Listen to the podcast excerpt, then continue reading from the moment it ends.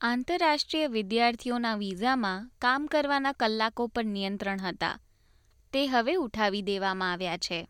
Covid નાઇન્ટીનના કારણે મોટી સંખ્યામાં સ્ટાફને આઇસોલેટ કરવું પડે છે અને તે કારણે વિવિધ ક્ષેત્રોમાં સ્ટાફની અછત જોવા મળી છે અને સપ્લાય ચેઇન પર વધતા દબાણના પ્રતિભાવમાં આ નિર્ણય લેવાયો છે. પરંતુ શું કામના કલાકો વધારવાથી તેમના અભ્યાસ પર અસર થઈ શકે છે? અને શું તેમના વિઝા જોખમમાં મુકાઈ શકે છે? આ વિષય પર હું કંશી પાઠક આ અહેવાલમાં વિગતમાં માહિતી પ્રસ્તુત કરીશ. SBS રેડિયો, સમાચાર, સાંપ્રત ઘટનાઓ અને પ્રેરક પ્રસંગો આપની ભાષામાં. જોડાઓ અમારી સાથે વાતચીતમાં. sbs.com.au ગુજરાતી.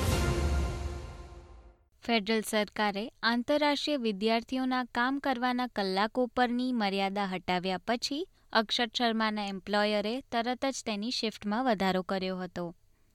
તેમણે જણાવ્યું, હાલમાં તેમના કામ પર કોઈ આવી શકે તેમ નથી અને કોઈ પણ જગ્યાએ જાઓ, ત્યાં સ્ટાફની અછત જોવા મળશે. તેમને લાગે છે આ એક સારું પગલું છે, કારણ કે તેઓ કેટલાક લોકોને જાણે છે જે ખાનગીમાં તેમના મર્યાદિત કલાકો ઉપર કામ કરે છે અને વેતન ચોરીના ભોગ બને છે કારણ કે તેમને તેમની જરૂરિયાતો પૂરી પાડવાની હોય છે તેથી હવે તેમનું એટલું શોષણ નહીં થાય Currently, there's nobody able to work anywhere. You go any place they're understaffed. Because I know a lot of people that work under uh, under the table for like the extra hours and stuff because they need to pay rent, pay for food and stuff.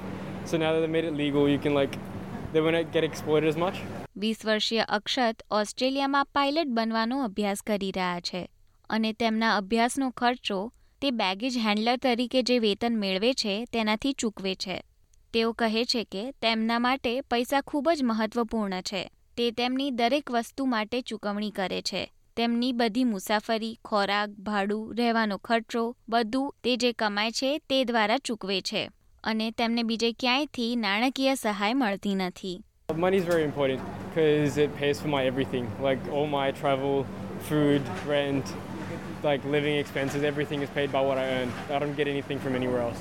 Covid નાઇન્ટીનને કારણે વિવિધ ક્ષેત્રોના વ્યવસાયોમાં કામદારોની સંખ્યા હેઠળ સંઘર્ષ ચાલી રહ્યો છે પંદર દિવસના ચાલીસ કલાક કામ કરવાની મર્યાદાને ઉપાડવી એ વેતનચોરીની સમસ્યાને ઉકેલવાના એક માર્ગ તરીકે જોવામાં આવે છે અને જે આંતરરાષ્ટ્રીય વિદ્યાર્થીઓ ગુપ્ત રીતે વધારાના કલાકો કામ કરે છે અને જેમને લઘુત્તમ વેતનથી ઓછું ચૂકવવામાં આવે છે, તેમના માટે એક આનંદની વાત છે. Oscar Zhi Shao Ong, council of international students ઓસ્ટ્રેલિયાના પ્રમુખ છે. તેઓ કહે છે આંતરરાષ્ટ્રીય વિદ્યાર્થીઓ ખરેખર વેતન ચોરીના મુદ્દાથી પીડિત છે કારણ કે તેમની પાસે ચાલીસ કલાકની મર્યાદા છે. તેથી જો તેઓ ચાલીસ કલાકથી વધુ કામ કરવાનું પસંદ કરે તો એનો અર્થ એ થાય કે તેઓ નાણાકીય શોષણને આવકારે છે. You know, international students has been really plagued with the issue of wage theft. primarily because of you know they have that limitation of 40 hours per week so that means that you know if they were to choose to work more than 40 hours per week which means then they are open themselves to really exploitations and wage theft is an issue that has been plaguing international students for ages so i think this definitely would solve the problem of that કેટલાક વિદ્યાર્થીઓ એમ પણ કહે છે કે આ પરિવર્તન તેમના રોગચાળા દરમિયાન સંઘર્ષ કરી રહેલા વિદેશમાં રહેતા પરિજનોને આર્થિક રીતે મદદ કરી શકશે મેલબર્નમાં બિઝનેસનો અભ્યાસ કર હોંગકોંગની વીસ વર્ષીય સેલિના હો કહે છે કે આ ફેરફાર આશ્ચર્યજનક છે. તે કહે છે કે, હવે વધુ કલાકો કામ કરવાથી તે અને અન્ય આંતરરાષ્ટ્રીય વિદ્યાર્થીઓ નોકરીનો વધુ અનુભવ મેળવી શકશે. ભવિષ્યમાં વધુ કામ કરવાની શક્યતાઓ તેમના માટે ખુલશે. honestly, I think like a lot of them they'll be able to work here like long term wise if they get more experience. Like because 40 hours means a lot to us. Um, it means like a higher chance to um, get, get opportunities at the, uh, at different jobs, and this means that in the future we might be able to stay here um, for like more work opportunities. And yeah, more companies will be uh, willing to get us. પરંતુ આંતરરાષ્ટ્રીય વિદ્યાર્થીઓ જેઓ લાંબા સમય સુધી કામ કરે છે તેમની કોર્સની નોંધણી જાળવવા, સંતોષકારક અભ્યાસક્રમની હાજરી અને અભ્યાસક્રમની પ્રગતિની ખાતરી કરવા માટે તેમની ક્ષમતા વિશે ચિંતાઓ વ્યક્ત થઈ છે. ઓસ્કર કહે છે કે વિદ્યાર્થીઓએ સમય વ્યવસ્થિત રીતે ગોઠવવો જોઈએ અને તેનું મહત્ત્વ સમજવું જોઈએ.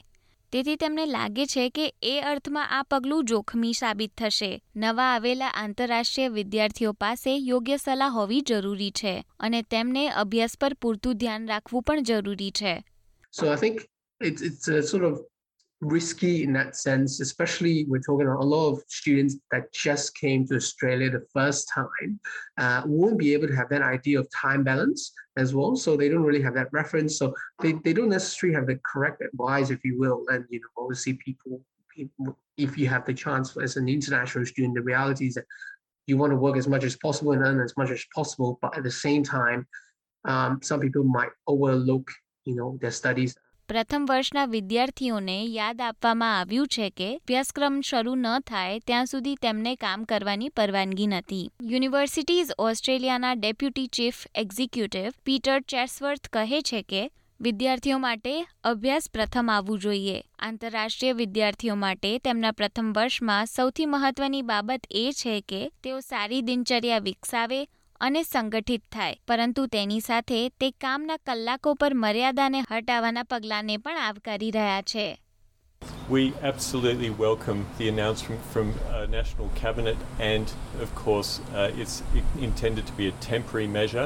We understand that the government and governments will be working closely with business and industry, but the university sector stands ready to also speak with the government on the implementation of these measures Because not only is this something to assist industry and our businesses, especially small businesses, but this has significant impacts on, on uh, the university sector as well, and we want to make those positive impacts.